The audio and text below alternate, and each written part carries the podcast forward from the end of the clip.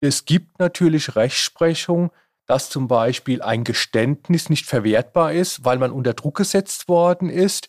Und es kommt immer wieder vor.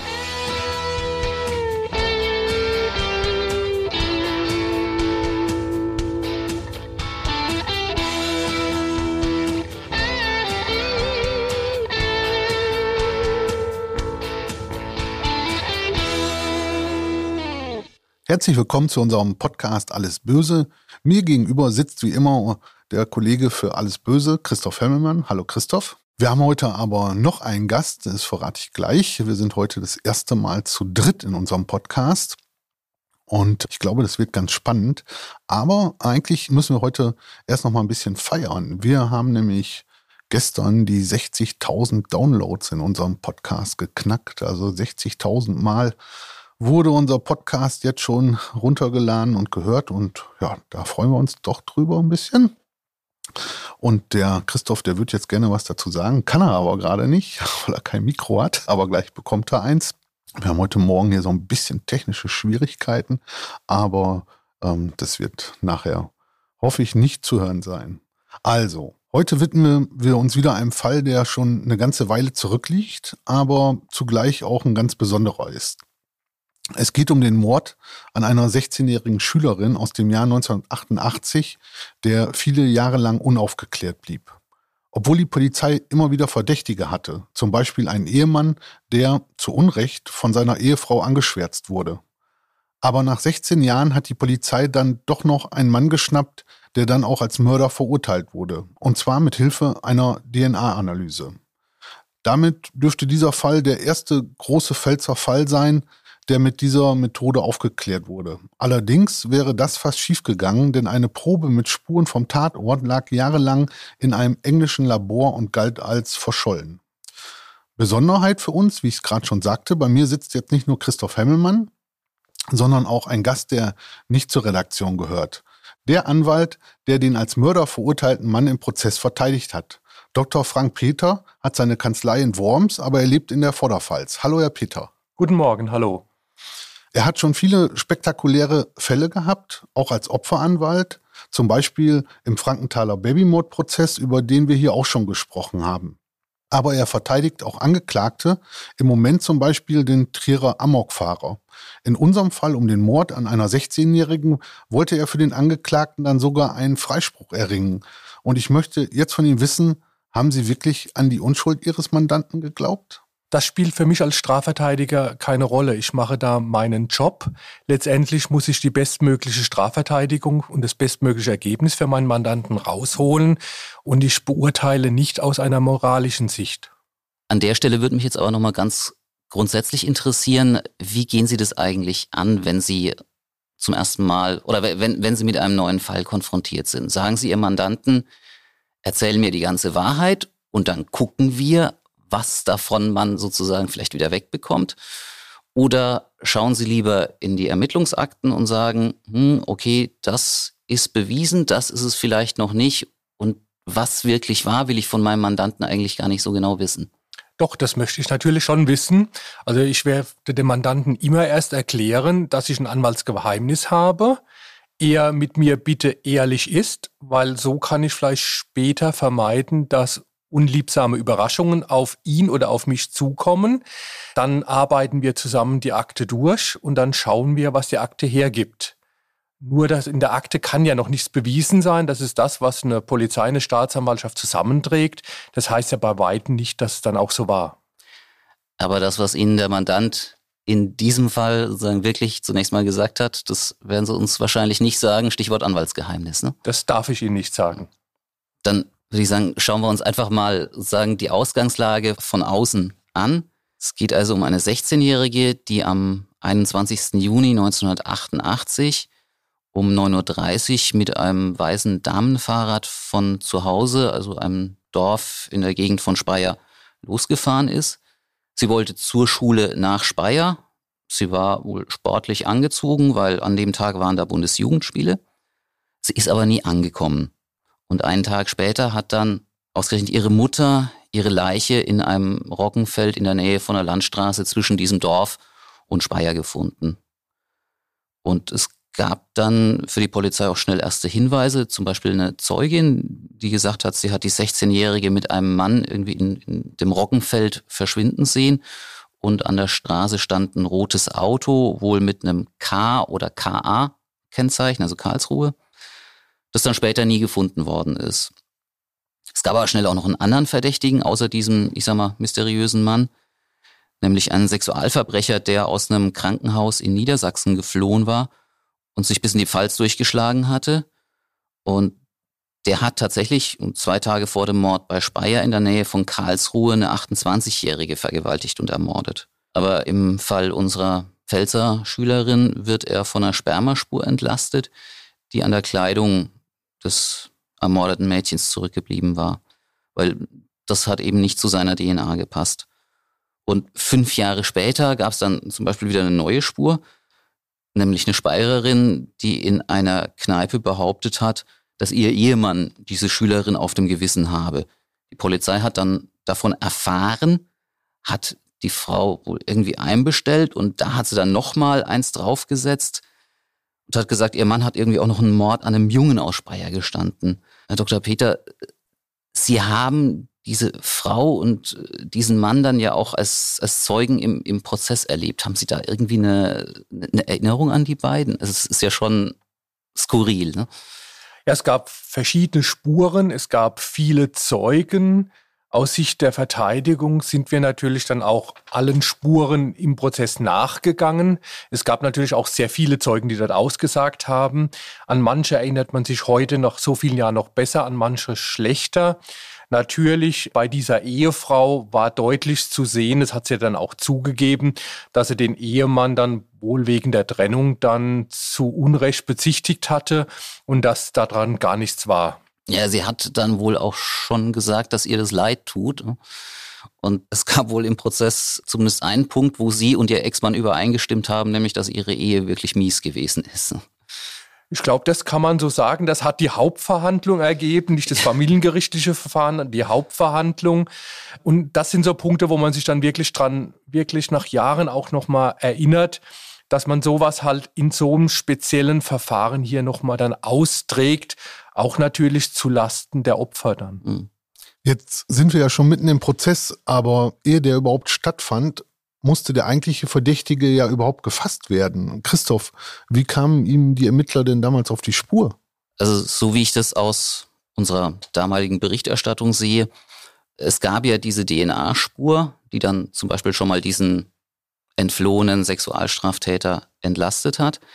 Die, die hat man damals nach England geschickt, weil 1988, 89 konnte man das nur dort bearbeiten, aber noch nicht in Deutschland. Und später hat dieses englische Labor dann wohl immer gesagt, ja, also wir haben da diese Untersuchung gemacht und jetzt ist das Material verbraucht und äh, jetzt können wir euch nicht mehr weiterhelfen. Und Jahre später hat dann die Unimedizin in Mainz, aber also so habe ich es verstanden, da aus England äh, nochmal Unterlagen angefordert, um zu gucken, ob man wenigstens daraus noch was machen kann. Und dann haben die im Labor das Zeug rausgesucht und dann gesagt, hoppla, wir haben ja doch noch Material, das sie dann auch zur Verfügung gestellt haben. Das ist dann analysiert worden und man hat auch prompt einen Treffer gehabt, der dann zu ihrem Mandanten, Dr. Peter, geführt hat, weil der war 93 zu einer Bewährungsstrafe verurteilt worden, weil er ein Kind, ich glaube, aus der Verwandtschaft missbraucht hatte. Ja, dann war ihm diese Spur sozusagen zugeordnet und man hat dann auch gesehen, der war 1988, also als der Mord passiert ist, Ausbilder bei der Bundeswehr in, in Germersheim gewesen. Das hat also dann auch irgendwie zum Tatort gepasst. Er selber kam aus einem Dorf in Rheinhessen.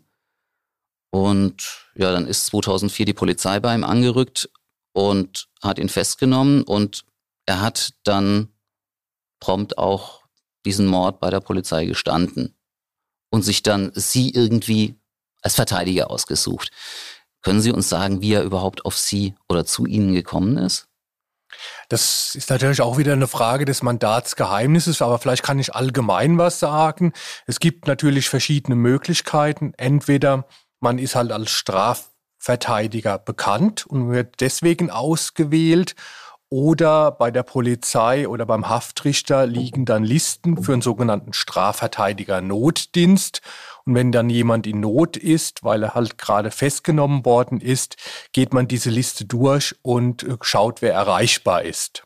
Jetzt muss ich Sie aber doch mal fragen, Herr Dr. Peter, wenn Sie so einen Fall bekommen und Sie sehen, da ist jemand, der ist schon wegen Kindesmissbrauch verurteilt worden, schüttelt es da einen manchmal? In beruflicher Hinsicht nein. Weil sonst könnte ich den Job als Strafverteidiger nicht machen. Das ist ja gerade der Job, jemanden, der eine Straftat vorgeworfen bekommt, bestmöglich zu verteidigen. Und zwar dann auch egal letztendlich, ob er schon Vorstrafen hat oder nicht.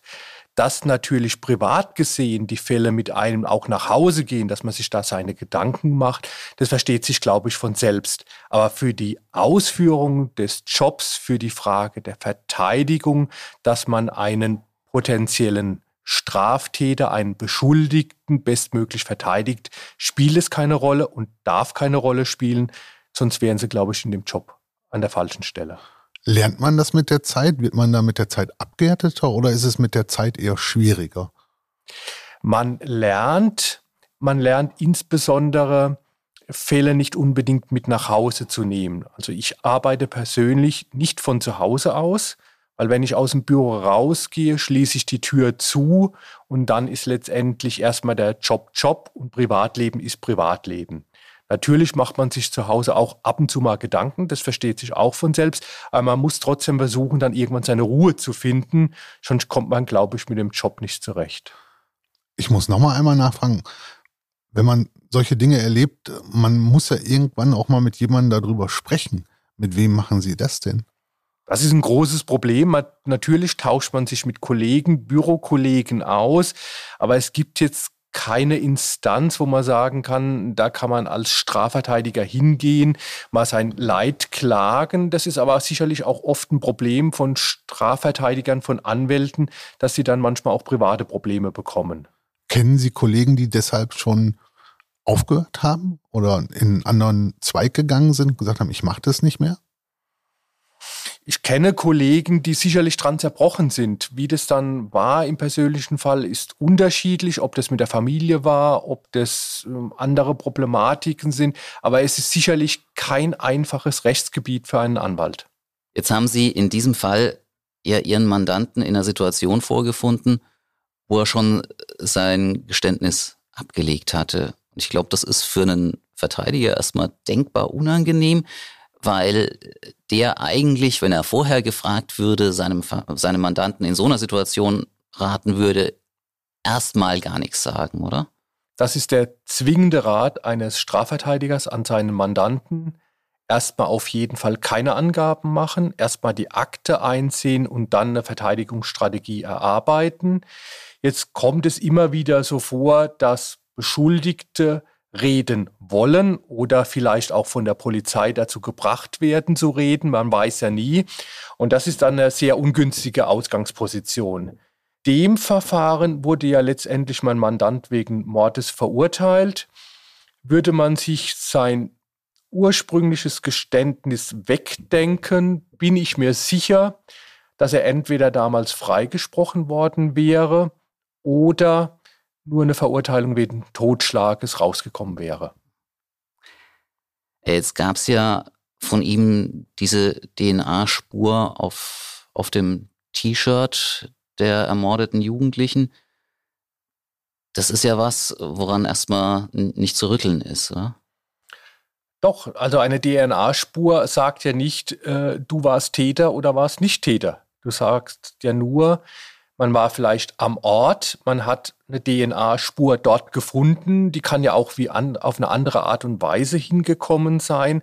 Also ich glaube, das wäre nicht das ausschlaggebende Kriterium gewesen. Und in diesem speziellen Fall, Sie haben es ja vorhin ausgeführt, war die DNA-Spur ja lange in England vermisst.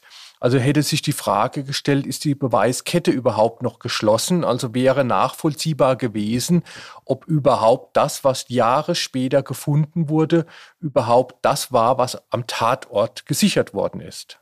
Das war aber eine Frage, die jetzt aus meiner Wahrnehmung und der Berichterstattung von damals im Prozess selbst gar nicht so die große Rolle gespielt hatte. Ja, die hatte ja aufgrund des Einlassungsverhalten äh, des Angeklagten damals, vielleicht doch sexuellen Kontakt äh, gehabt zu haben, keine Rolle gespielt.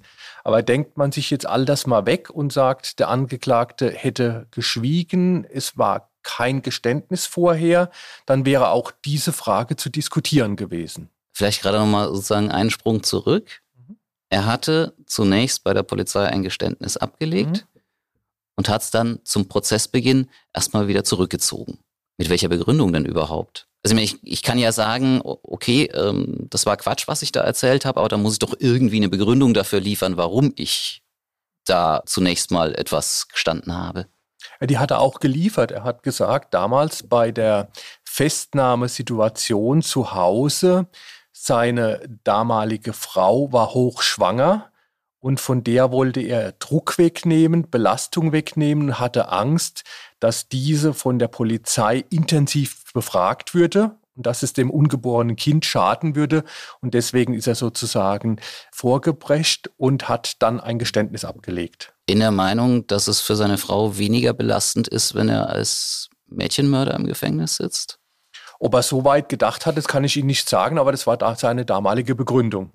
Jetzt ist die Anklage ja wir, von, von zwei Schritten in der Tat ausgegangen. Zunächst mal, er hat das Mädchen sexuell belästigt, vergewaltigt und hat sie dann umgebracht, damit sie ihn nicht verraten kann. Und eine Rolle hat dabei offensichtlich gespielt, ähm, dass er ja als Soldat wohl einen Feldanzug getragen haben sollte, wo ja dann üblicherweise dieser Namenszug oben auf der Brust steht. Ähm, sie also sozusagen seinen, den, den Namen ihres Vergewaltigers abgelesen hätte. Jetzt andererseits, wenn man sich die Tatzeit von der Uhrzeit her anguckt, äh, also ähm, sie, sie war ja wohl auf dem Weg zur Schule dann schon verschwunden, also irgendwie im Laufe des Vormittags. Das ist ja eine Uhrzeit, wo ein Soldat normalerweise im Dienst ist. Ähm, das heißt, wenn er um die Uhrzeit dort unterwegs gewesen wäre, war zumindest, glaube ich, so eine gewisse Überlegung, dann wäre er wohl eher in Zivil gewesen und diese Sache mit dem Namensschild wäre weggefallen. Ist das eine Überlegung, die, die für Sie auch wichtig war in, in dem Prozess? Natürlich, das Namensschild war sehr, sehr wichtig, weil das ja ein Hinweis war auf das Mordmerkmal der Verdeckungsabsicht und ohne Namensschild vielleicht dann auch eben halt das Mordmerkmal wegfallend mit der Begründung, dass wir dann nur zum Totschlag kämen. Mhm. Ähm, aber all das, was Sie jetzt eben gesagt haben, ähm, dieser Anzug von der Bundeswehr, dieses Namensschild, das war Inhalt seines ursprünglichen Geständnisses und die Anklage fußt auf diesem ursprünglichen Geständnis. Wie hat er, beziehungsweise wie haben Sie als sein Verteidiger denn dann, nachdem das Geständnis widerrufen war, überhaupt erklärt, dass diese DNA-Spur, und das war ja nun mal eine Spermaspur, auf die Kleidung des Mädchens gekommen war? Es wurde ja dann gesagt, dass ein sexueller Kontakt stattgefunden haben kann mit der Folge DNA-Spur auf der mhm. Kleidung, dass das aber nichts mit dem eigentlichen Tötungsdelikt zu tun hatte.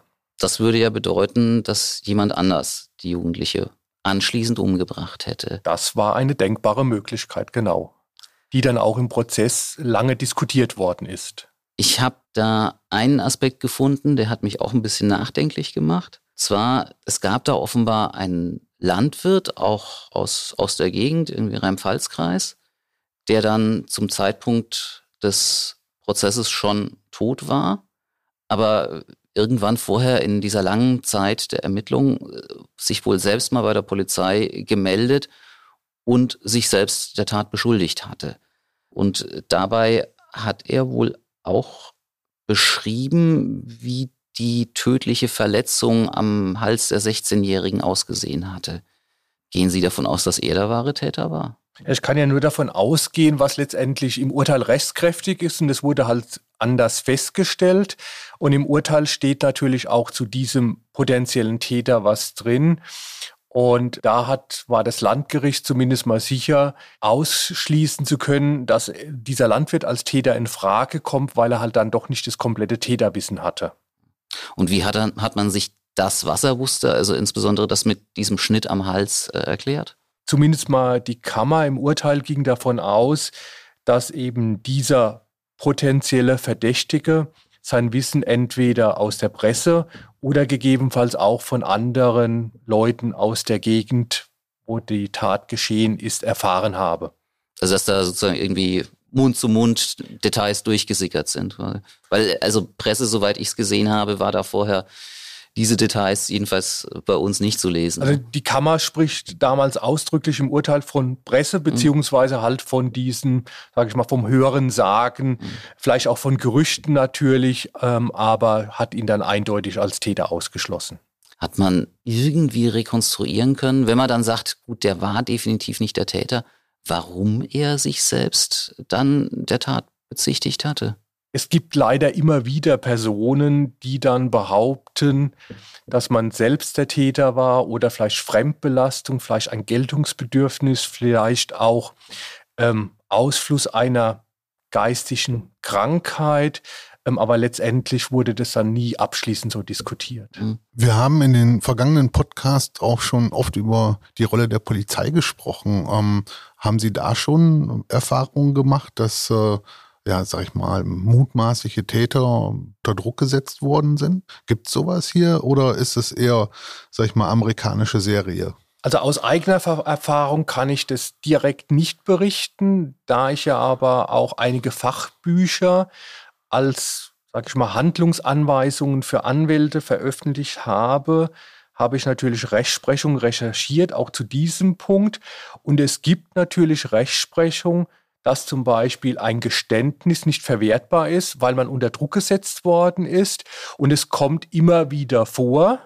Es gab ja auch mal nur mal als Beispiel, als wohl sehr bekanntes Beispiel, äh, in Frankfurt eine Entführung eines Bankiersohns. Und dann war es ja groß auch in der Presse, dass da entsprechender Druck aufgebaut worden ist. Und das ist sicherlich kein Einzelfall, wobei ich nicht sagen möchte, dass es täglich vorkommt.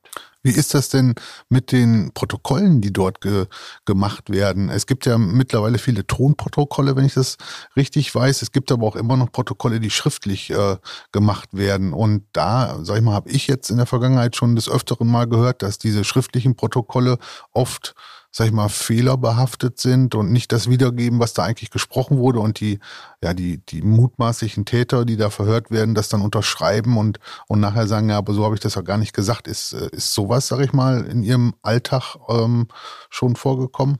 Das kommt sehr oft vor.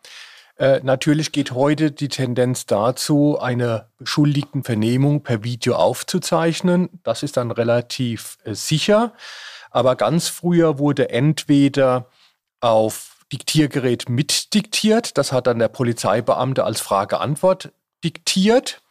Ähm, dann wurde gefragt, stimmt das so? Und dann wurde es später verschriftlicht. Oder der Polizeibeamte hat entweder selbst oder mit einer Schreibkraft das direkt in den Computer reingeschrieben.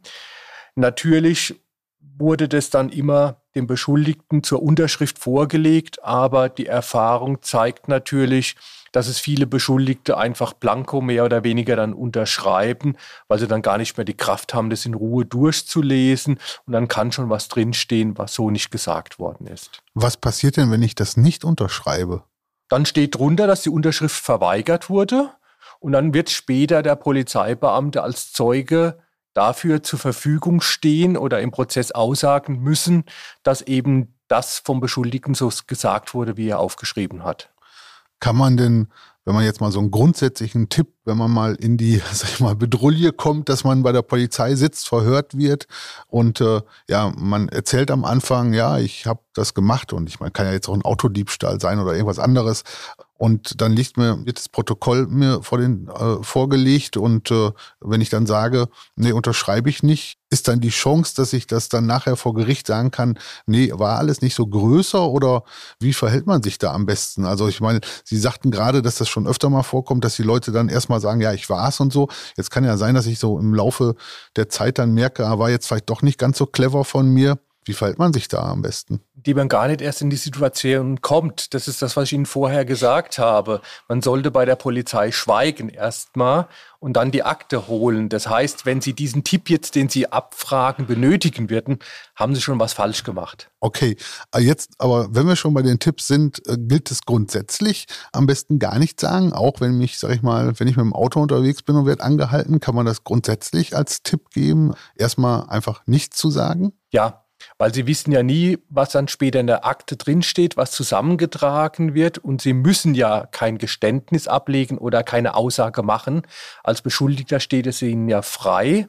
Und dieses Schweigen darf nie negativ gewertet werden. Also macht es immer Sinn, erstmal sich die Ermittlungsakte kommen zu lassen, die auszuwerten, was steht drin, welche Beweise sollen vorhanden sein, wer hat vielleicht was gesagt und wenn man dann sagt, okay, es macht Sinn, zum Beispiel, weil man eine Motivlage darstellen möchte, dann kann man immer noch was sagen. Aber am Anfang der goldene Tipp, der goldene Rat, immer erstmal schweigen. Also ich merke das, ich komme ja gerade vom Thema, aber ich hätte noch mindestens 100 Fragen an Sie, wie man sich zum Beispiel bei einer Verkehrskontrolle am besten verhält. Aber können wir gerne fortsetzen oder so allgemeines Strafrecht, klar, natürlich. Aber ich gebe jetzt erstmal wieder an den Kollegen weiter, weil ich glaube, wir müssen zumindest den Fall noch äh, zu Ende führen. Ja, wobei ich würde ja noch ergänzen wollen, die ganz goldene Regel, um nicht in die Bredouille zu kommen, ist einfach nichts anstellen. Ja, aber es kann ja sein, dass sie wirklich nichts angestellt haben, ihnen das aber vorgeworfen wird und dann zieht wieder dieser Tipp. Ja, okay. Zurück zu unserem Fall. Sie haben im Prozess wohl oder rund um den Prozess damals gesagt, also wenn es diese Sache mit der DNA-Analyse nicht gegeben hätte, dann wäre dieser entflohene Sexualverbrecher, über den wir vorhin schon mal kurz gesprochen haben, der ja ungefähr im, im gleichen Zeitraum und in der Nähe im Raum Karlsruhe tatsächlich nochmal eine Frau vergewaltigt und umgebracht hatte, dann wäre der auch für unseren Fall hier verurteilt worden, weil alles sozusagen zu seinem Muster gepasst hätte klingt irgendwie ein bisschen beunruhigend. Ne? Ist erschreckend, ja. Es gab also zwei Gründe, warum der dann doch ausgeschieden ist. Das war einmal, Sie haben es angesprochen, die DNA. Und das andere, dass er eigentlich seine Taten dann gestanden hatte, aber diese Tat eben nicht. Und dass man daran gesagt hatte, gut, wenn er schon die anderen Taten freimütig gesteht, hätte er sicherlich auch die Tat gestanden, wenn er die begangen hätte.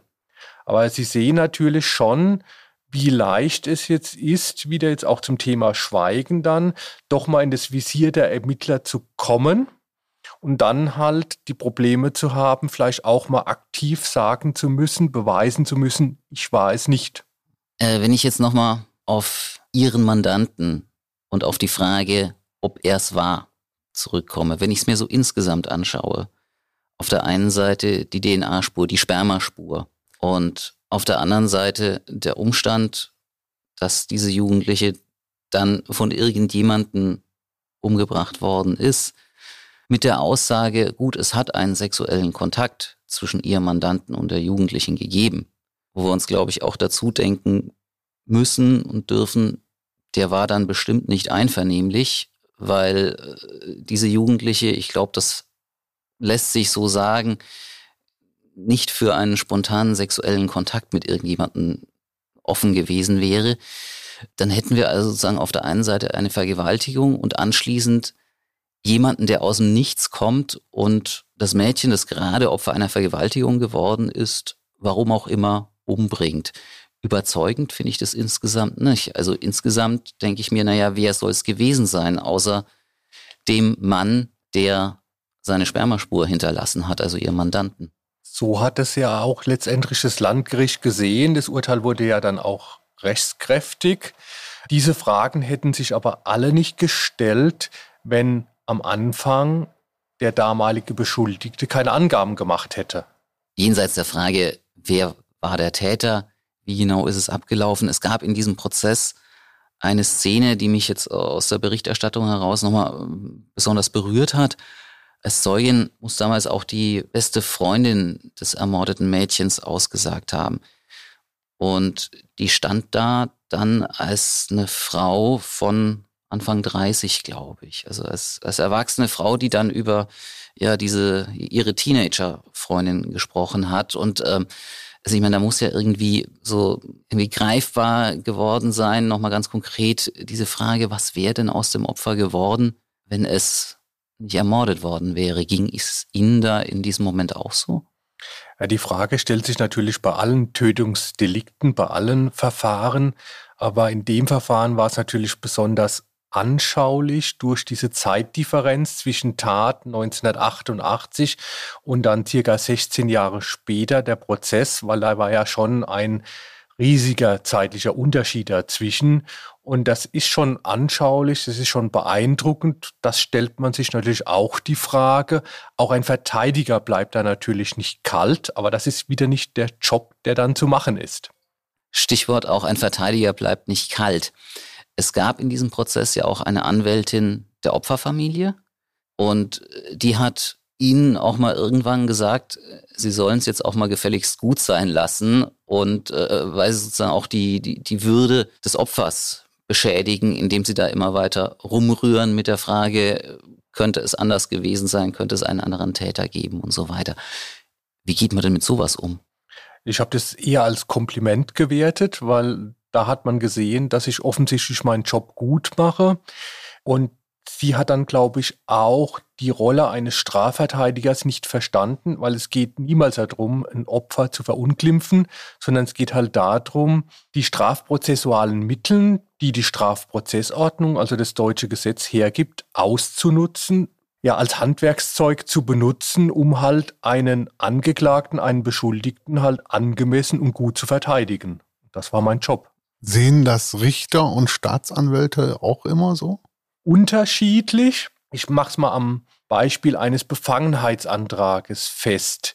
Wenn man der Auffassung ist, ein Richter ist befangen, kann man einen Befangenheitsantrag stellen und damit zum Ausdruck bringen, der Angeklagte habe den Eindruck, er würde nicht mit der gebotenen Objektivität behandelt werden. Es gibt Richter, die das relativ sportlich sehen und sagen, das ist ein Mittel der Strafprozessordnung. Sowas kann durchaus sein. Das muss dann entschieden werden. Es gibt aber auch Richter, die dann dem Anwalt, den Strafverteidiger, diese Antragstellung quasi böse nehmen und sie dann danach Wochen, Monate oder Jahre lang auf dem Flur nicht mehr anschauen. Absolut unterschiedlich. Haben Sie schon mal sowas erlebt? Äh, Befangenheitsanträge habe ich schon öfter gestellt, auch wenn ich das jetzt nicht als inflationäres Mittel nehme, Klammer auf, Konfliktverteidigung, Klammer zu, wird oft formuliert. Aber wenn es Anlass dazu gibt, äh, stelle ich auch einen Befangenheitsantrag. Warum sind Sie denn nicht Staatsanwalt geworden? Weil mir einfach der Job als Strafverteidiger, als Rechtsanwalt mehr Spaß macht. Ich würde beim Stichwort Konfliktverteidigung gerne gerade nochmal einhaken. Äh, ich meine, auch das äh, ist ja sozusagen eine mögliche Strategie und es gibt Kollegen von Ihnen, die die, glaube ich, auch ganz bewusst nutzen. Also sozusagen wirklich, ich sage mal, es auf Krach mit den Richtern, mit dem Staatsanwalt, äh, vielleicht auch mit Opferanwälten und so weiter anlegen. Ist es was, was funktionieren kann, was sinnvoll sein kann? Oder ist es Endergebnis nur, dass, ich sage mal platt gesagt, die Richter sich im Urteil rächen? Ich glaube, dazu sollten wir erstmal die, den Begriff der Konfliktverteidigung quasi definieren. Nicht jede engagierte Verteidigung ist eine Konfliktverteidigung. Da nehme ich nur die Rechte des Beschuldigten, des Angeklagten wahr. Das mag für ein Gericht, für einen Staatsanwalt mehr Arbeit machen, ist aber keine Konfliktverteidigung. Konfliktverteidigung ist eigentlich immer nur dann gegeben, wenn man quasi mit der Verteidigung, mit der Verteidigungsstrategie prozessfremde Zwecke verfolgt. Das ist natürlich dann kontraproduktiv. Es gibt natürlich Kollegen, die diesen schmalen Grad manchmal auch überschreiten. Und ob das dann im Ergebnis das Beste ist, weiß man nicht unbedingt, würde ich auch nicht so sehen. Das ist auch nicht mein Stil, weil wenn das ein Gericht quasi unterschwellig in einem Urteil berücksichtigt, komme ich damit keinem Rechtsmittel mehr dran und kann für den Mandanten dann eher schädlich sein wie positiv. Wenn Sie einen neuen Fall bekommen, überlegen Sie sich dann Ihre Strategie vorher, wie Sie vorgehen, auch, sag ich mal, welcher Tonlage, ja, ob Sie, sag ich mal, eher konfliktreich da reingehen oder eher sanft äh, es versuchen. Ist es, macht man sich da vorher einen Plan? Also nicht, wenn ich den Fall bekomme, sondern bevor ich so eine Hauptverhandlung reingehe, bevor dann der Prozess bei Gericht startet, hat man natürlich auch mit dem Mandanten abgesprochen eine gewisse Verteidigungsstrategie. Das schon. Es gibt auch natürlich verschiedene Mandanten, die verschiedene Wünsche haben, wobei ich mir da immer treu bleibe und ähm, erfülle nicht jeden Wunsch des Mandanten. Bedeutet, wenn es nicht zu meinem Stil passt, mache ich das auch nicht.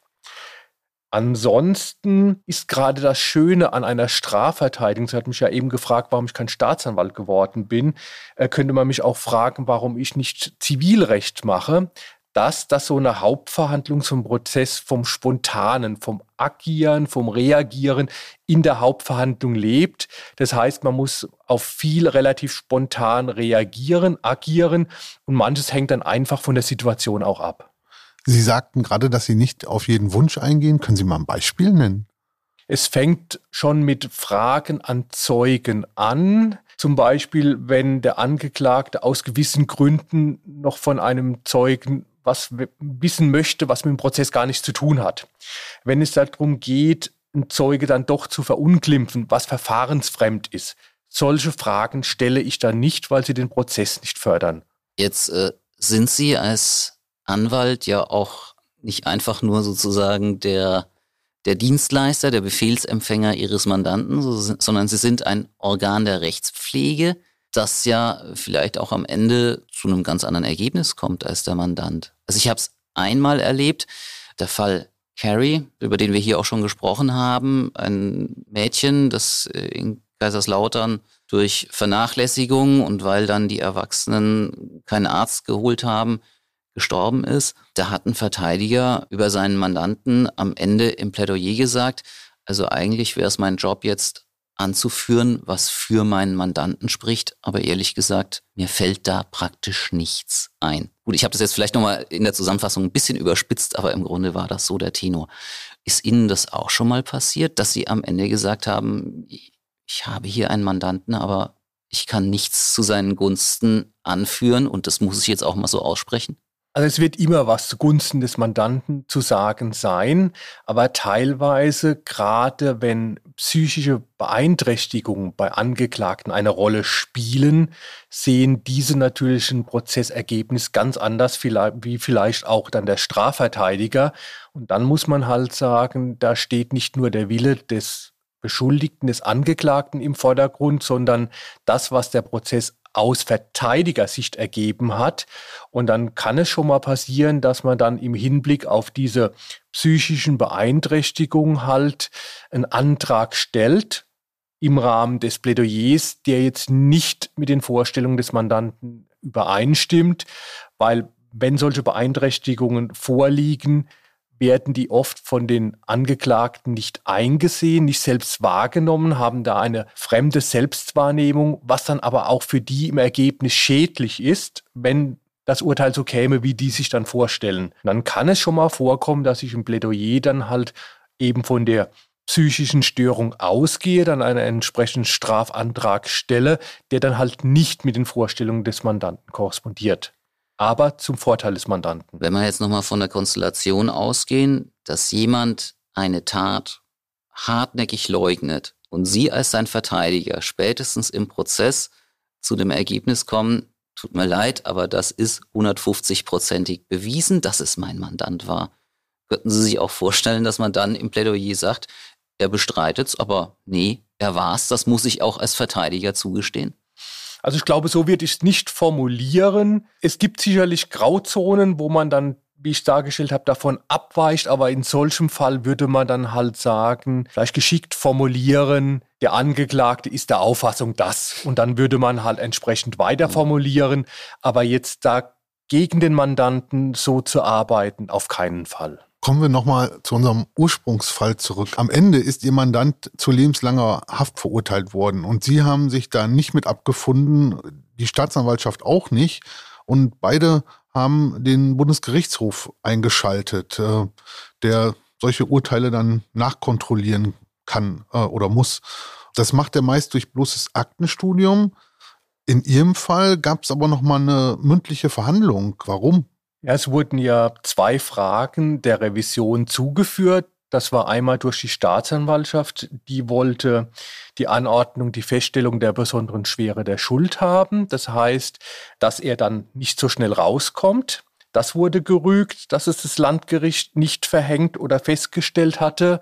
Und bei uns ging es natürlich nochmal darum, die komplette Verurteilung aufgrund der Beweislage zu überprüfen. Äh, da spielte auch eine DNA eine Rolle und diese beiden Besonderheiten haben halt da, dazu geführt, dass dann quasi ausnahmsweise, ganz so selten ist es dann doch nicht, aber doch ausnahmsweise es zu einer mündlichen Verhandlung, Verhandlung beim Bundesgerichtshof kam.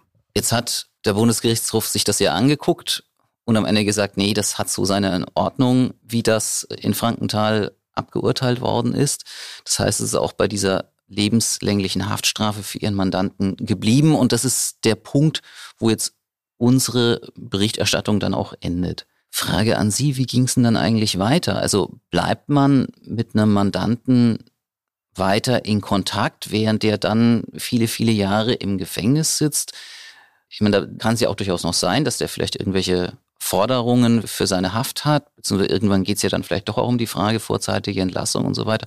Ist das etwas, was einen dann sozusagen als Verteidiger quasi dauerhaft begleitet? Das kann ich wieder nur allgemein beantworten, weil es natürlich dann wieder aus dem Mandatsverhältnis in diesem Fall wäre, was ich nicht sagen darf. Aber es ist total unterschiedlich. Es gibt Mandanten, die finden sich im Haftalltag zurecht. Sie brauchen dann keinen Anwalt mehr und machen dann quasi alles selbst. Es gibt aber auch Mandanten, die haben dann nochmal Bedarf, wegen des Haftalltages nochmal Anträge zu stellen, sich über einen Anwalt vertreten zu lassen.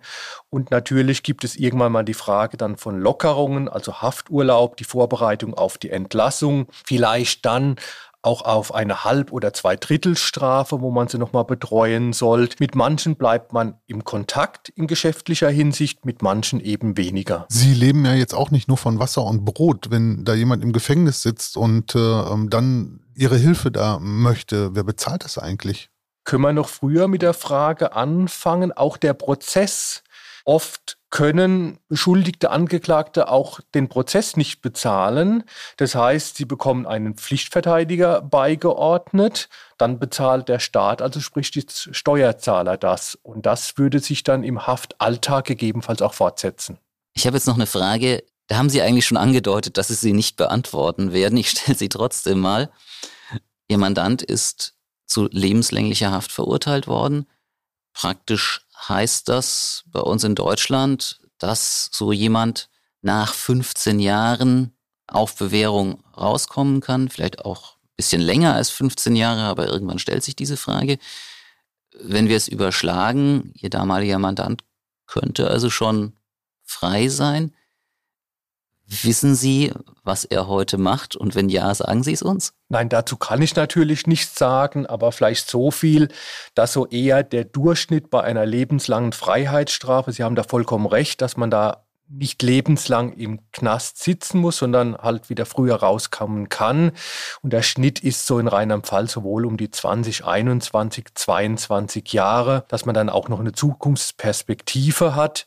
Bedeutet, rechnen sich aus, die Wahrscheinlichkeit, äh, dass er schon draußen sein könnte, dürfte eher gering sein, rechnerisch möglich. Ja, ich bedanke mich ganz herzlich für Ihre Auskünfte. Ich fand das sehr spannend und äh, ich glaube, wenn Sie möchten, dürfen Sie gerne nochmal zu uns kommen. Wir könnten ja mal in der Tat auch über, über so Strafrecht, über was macht man eigentlich als Autofahrer, wenn man von der Polizei angehalten wird. Ich glaube, also, also ich hätte allein schon 20 Fragen, äh, da mal sammeln, ähm, wie man da vorgeht. Und ich glaube, unsere Zuhörer und Zuhörerinnen sind da vielleicht auch mal dankbar über ein paar Tipps. Das können wir ja nochmal überlegen. Also vielen, vielen Dank, dass Sie bei uns waren. Ähm, ja, Premiere heute, erste Mal mit einem Gast. Ich äh, finde, dafür haben wir uns ganz gut geschlagen. Äh, wir sind ja damals vor gutem Jahr mit unserem Podcast angefangen. Da haben wir das vorher auch noch nie gemacht. Wir sind beide keine Radioleute und wenn man das erste Mal die Ms und Äs und so hört, die man da so aufspricht, da wird einem ganz schummrig. Wir arbeiten dran, dass wir auch immer besser werden und wir haben gute Leute, die schneiden, die die meisten Ms dann auch rausschneiden können. Christoph, vielleicht auch nochmal so zum Abschluss, äh, euch verbindet auch schon eine kleine Geschichte. Ihr habt auch schon öfter mal gemeinsam im Gerichtssaal gesessen, oder? Ja, Ich glaube, die längste Zeit haben wir zusammen im Gerichtssaal im Frankenthaler Babymordprozess verbracht. Von daher, ich kenne ihn eigentlich auch nicht in erster Linie als Verteidiger, sondern als, als Opferanwalt. Ich fand es aber ganz interessant, auch mal zu sehen, es sind ja sozusagen zwei Seiten einer Medaille. Ob man jetzt verteidigt oder ob man Opfern deren Angehörigen beisteht.